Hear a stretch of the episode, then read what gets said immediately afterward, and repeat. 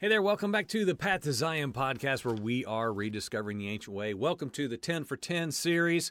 We're breezing through 10 topics, 10 references, verses for 10 minutes each for 10 consecutive days. Today we are talking about what? You see the text here, Psalm chapter 78, verses 1 through 4, and we're talking about walking the narrow way walking the narrow way. Let's go ahead and read our text today. Give ear, O my people, to my teaching.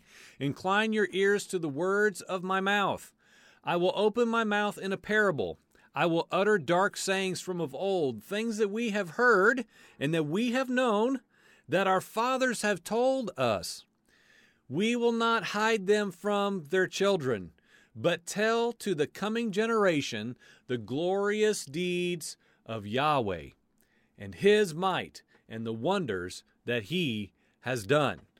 Okay, so we're going to talk about this for just a few minutes, and and and this was built upon um, in our community post um, the other day, and so I'm going to elaborate a little bit more. We're going to keep reading because you can't fit all these verses and these little images that we post. So this continues in verses five through eight. He established a testimony in Jacob and appointed Torah in Israel, which he commanded our fathers to teach their children that the next generation might know them, the children yet unborn, and arise and tell them to their children, so that they should set their hope in Elohim and not forget the works of Elohim, but instead keep his commandments, that they should not be like their fathers, a stubborn and rebellious generation, a generation whose heart was not steadfast, whose spirit was not faithful to Elohim. So we're going to talk about a little bit of commentary towards this, some personal thoughts towards this this text here in Psalm chapter 78. And so some highlights that we're going to draw out in our short amount of time we have here to keep it at 10 minutes or less. We will not hide what? These these sayings from of old from their children. That's very interesting. I don't have time to cover all these topics. We're going to have to really keep moving. But our fathers have told us these things, and we are not going to hide these things from their children, but instead we're going to tell them to the coming generation. What are we going to tell? The glorious deeds of Yahweh, His might, and the wonders that He has done. Now, I would never have imagined, if I had been able to look into the future years ago, how ostracizing and polarizing attempting to literally live out scriptures like this would be for me and for my family. Um, the pursuit of training ourselves and, and, and our son to walk in Father's wonderful ways, like literally walk in his ways in, in the pattern and likeness of Yeshua the Son, is somehow, somehow, as strange as it is, it's, it's viewed by many, mostly Christianity. It's mysterious, but it, it's viewed as this cultish bondage that we we've abandoned the gospel. We don't need Jesus anymore. Um, by many people that I love that don't ask questions and don't talk to us, there's this presumption that we're walking in Talmudic tradition and we are now missing the Messiah just like the non believing Pharisees did.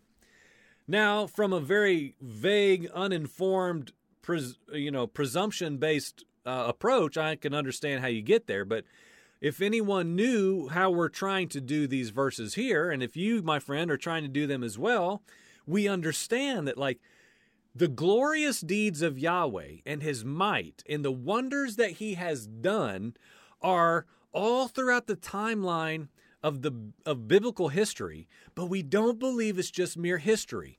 We don't study the Older Testament just so we have biblical historical knowledge so that it's good bedtime stories. We believe that literally we see how to live and how not to live spelled out for us in the, in the Older Testament scriptures that were these dark sayings that were from old.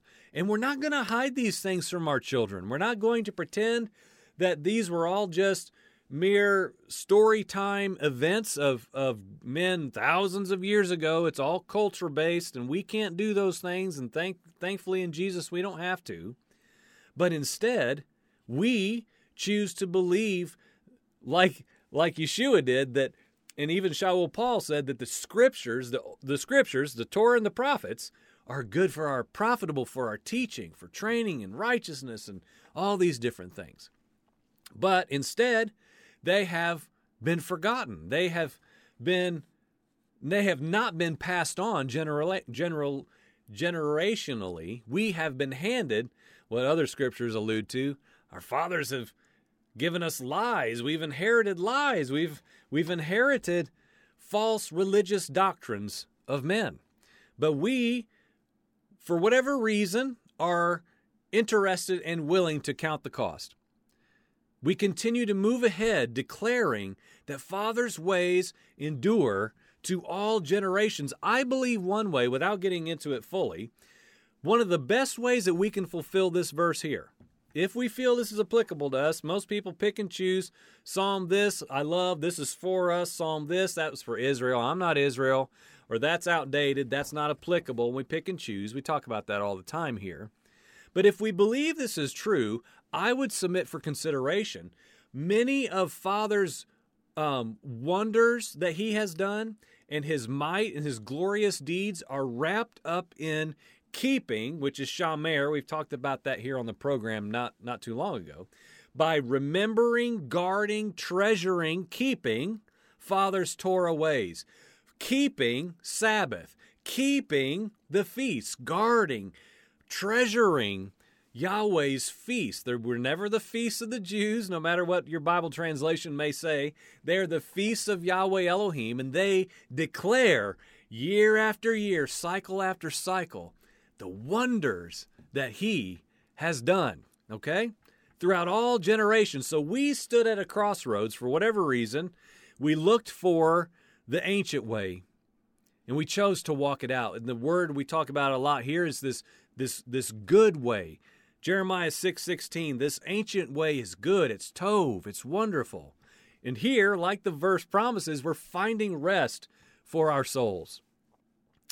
Thankfully, there are many, many others here, and I want to talk about this for the next remaining two and a half or three minutes. To those of you who are on this journey, this particular part and piece and type of journey, many people I'm meeting right this second are very new into this part of the journey. We're very new, but there's people who are like only the last year or less new. I want to encourage you that there are many, many, many people walking this ancient way. They're seeing it, they're standing at the road, and they're saying, you know what? There's no fruit here. I'm not seeing fruit, and this doesn't line up with the with the Torah and the prophets about this Messiah.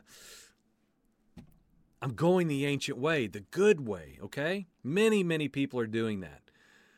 Many of us have never been told about this, about these wonders that Yahweh have done from this perspective of generation to generation to generation.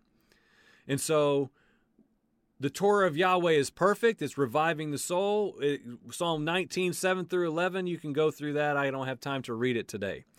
But if you are also one of these who are asking tough questions, who are willing to probe in here. I'm not talking about putting tough questions on other people. I'm saying here first. And, and are finding yourself willing to cast aside all of the things that you've inherited that may just have to go through the filter of the word that maybe these things were lies I inherited. Even the ones that we love, even the ones that are dear to us, even the ones that we value these holidays and traditions that are right here front and center. Oh boy, it's almost December 25th. Deep seated traditions that have nothing to do with the Bible, really. They're not festivals of Yahweh, they're festivals of men. We talk about that here a lot. Stay the course, friend. Question everything. It is not leaving the faith to question what you believe and why. Look at the word first, and we'll bring this to an end today. Look to the word first to define your standards and to establish your foundation. All else must come after this process. Be careful that you do not only look to the Bible to simply affirm what you already believe. Do you hear what I'm saying? I'm going to read it again and go past 10 minutes. Look to the word of Elohim first to define your standards and to establish your foundation of belief. All else, all of our opinions, all of other doctrines of men, all of other denominational garbage, all else must come after this. Be careful that you do not only look to the Bible to simply affirm what you already believe. So, friend, let's walk the narrow way. Let's look back. It's already been walked by so many men before us and exemplified by Yeshua, our forerunner Messiah, the firstborn of many brethren. That's the way I want to walk. How about you, friend? This is the 10 for 10 series right here on the Path to Zion podcast. Join into the conversation conversation online. Um, reach out to us at path to Zion podcast at gmail.com. Thank you so much for watching. Amen.